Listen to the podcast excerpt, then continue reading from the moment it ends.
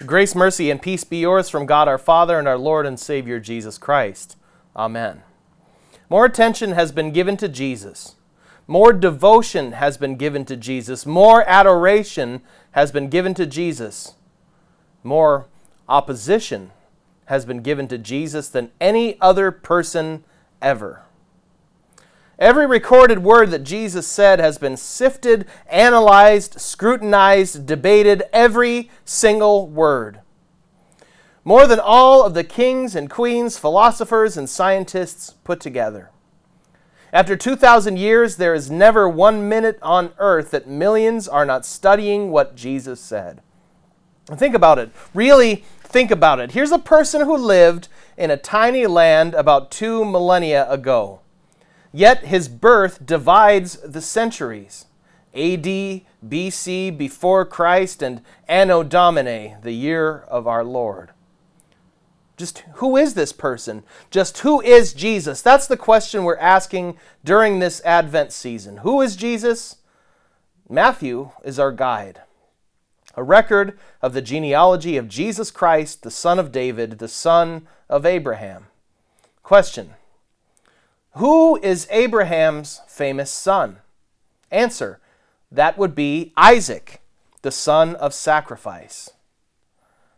That would also be Jesus. Jesus is the son of sacrifice. And you know Isaac's story. It's one of the most dramatic stories in the Bible. Abraham and Sarah had been trying to have children all of their adult lives. Then, at the ripe old age of 100 for Abraham and 90 for Sarah, the son is born. The miracle son. His name is Isaac. Isaac. His name in Hebrew means laughter. Isaac brought Abraham and Sarah great joy. After Isaac had grown up, God speaks these haunting words to Abraham Take your son, your only son, Isaac, whom you love, and go to the region of Moriah. Sacrifice him there as a burnt offering on one of the mountains I will tell you about. We know something of what Abraham felt.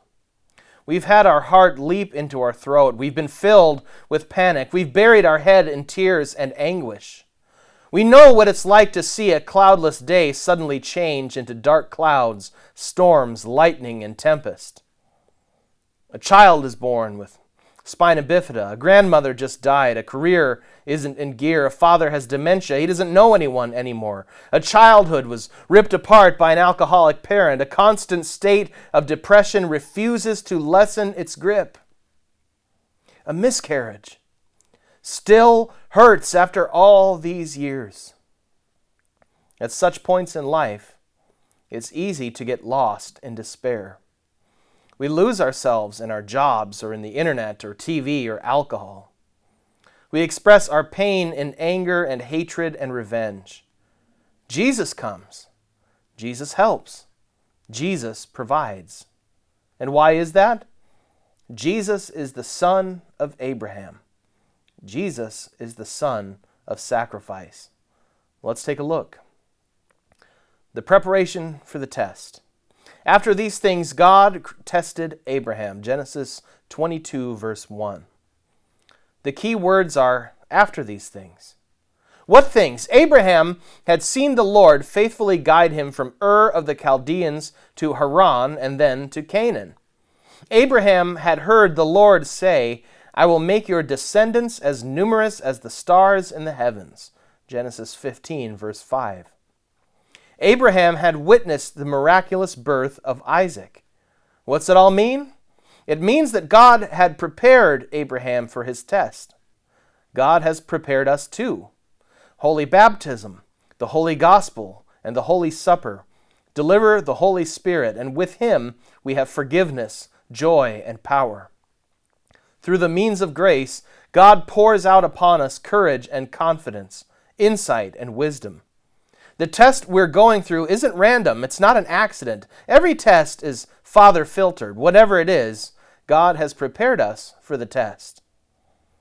The purpose for the test God tested Abraham. When a storm hits an eagle, It initially appears as though the storm's fury is going to crush the eagle against a rocky cliff. But the eagle faces the storm, tilts his wings at the proper angle, and slowly, the fury that might have crushed him begins to drive him upward until he rises above the storm. What's true of eagles can be true for us. The power that looks to destroy us is the same power by which we rise to new heights. God sends tests to bring us to greater heights of conviction and courage and Christian character. There is a purpose for the test. That's what St. Peter says. He says, In this you greatly rejoice, though now for a little while you may have had to suffer grief and all kinds of trials. These have come so that your faith, of greater worth than gold, which perishes even though refined by fire, may be tested genuine and may result in praise, glory, and honor when Jesus Christ is revealed. 1 Peter chapter 1 verses 6 through 7. I once heard a story about a young man who was taking a philosophy course. He'd studied and studied and studied some more. When he came to the final exam, the philosophy professor wanted to see how much philosophy these young people knew, how well they could think. The final examination was one word why?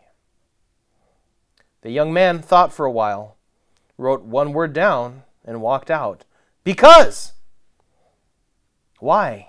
Do you ever ask that question when you're going through a test? Why? Why me? Why me now? Why this? God says, Because. But he adds these words Because I love you right where you are, but I love you too much to leave you right where you are. Our tests refine us, they mature us, they season us, they humble us. God tests us to strengthen us. Satan tests us to destroy us.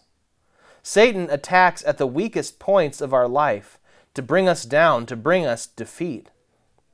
Do you remember when you were in high school or college and you have a teacher or a professor that would say this on the first day of class? Half of this class is going to fail this course. Do you remember that? I had a, an accounting professor at NAU who said, Half of you will drop this class before after the midterm, so I'm not going to bother to learn your names until then. You remember things like that? Now, didn't that just make your day? And the way they said it, I often believe that they were going to take great joy in my failure. That's not the God of Abraham and Isaac. God's tests aren't intended to destroy us. God's tests are intended to develop us. The provision for the test He went over and took the ram and sacrificed it as a burnt offering instead of his son. So Abraham called that place, The Lord will provide. And to this day it is said, On the mountain of the Lord it will be provided. Genesis 22 13 and 14. Hallelujah. This is our God. Our God sees the need of Noah and provides an ark. He sees Israel in Egyptian bondage and provides a way through the Red Sea. He sees David outmuscled by Goliath and provides a rock to hit that uncircumcised Philistine right between the eyes. He sees Shadrach, Meshach, and Abednego in a fiery furnace and provides a fourth man. With every test, God provides a way out. And God is faithful. He will not let you be tested beyond what you can bear. But when you are tested, he will also provide a way out so that you can stand up under it. 1 Corinthians chapter 10 verse 13. The God of Abraham and Isaac is also the God and Father of our Lord Jesus Christ. In Jesus, we have the ultimate provision. He who did not spare his own son, but gave him up for us all, how will he not also, along with him, graciously give us all things? Romans 8:32. God spared Isaac. But finally, he didn't spare Jesus. Jesus willingly took the wood and marched up the mount, not Moriah, but Golgotha. There would be no substitute ram this time arrested abruptly, tried unjustly, sentenced callously, mocked repeatedly, abandoned ruthlessly, beaten brutally, crucified barbarously. But he is risen triumphantly. God reversed the curse. Christ is alive, never to die again. Death has no more dominion over him. Jesus lives to provide what we need when faced with life's tests. And my God will provide for all your needs according to his glorious riches in Christ Jesus. Philippians chapter 4 verse 19. Notice the joy of Abraham. He doesn't call his mountain Mount Sacrifice or Mount Blood, Sweat and Tears. Abraham calls the mountain the Lord provides. Where God guides, God provides. How do we know? We know Jesus. Jesus is the son of Abraham, the son of sacrifice, crucified and risen for you, so that you may have eternal life in him. Amen. And now may the peace of God, which surpasses all understanding, guard your hearts and minds in our Lord and Savior Jesus Christ. And all of God's people said, Amen.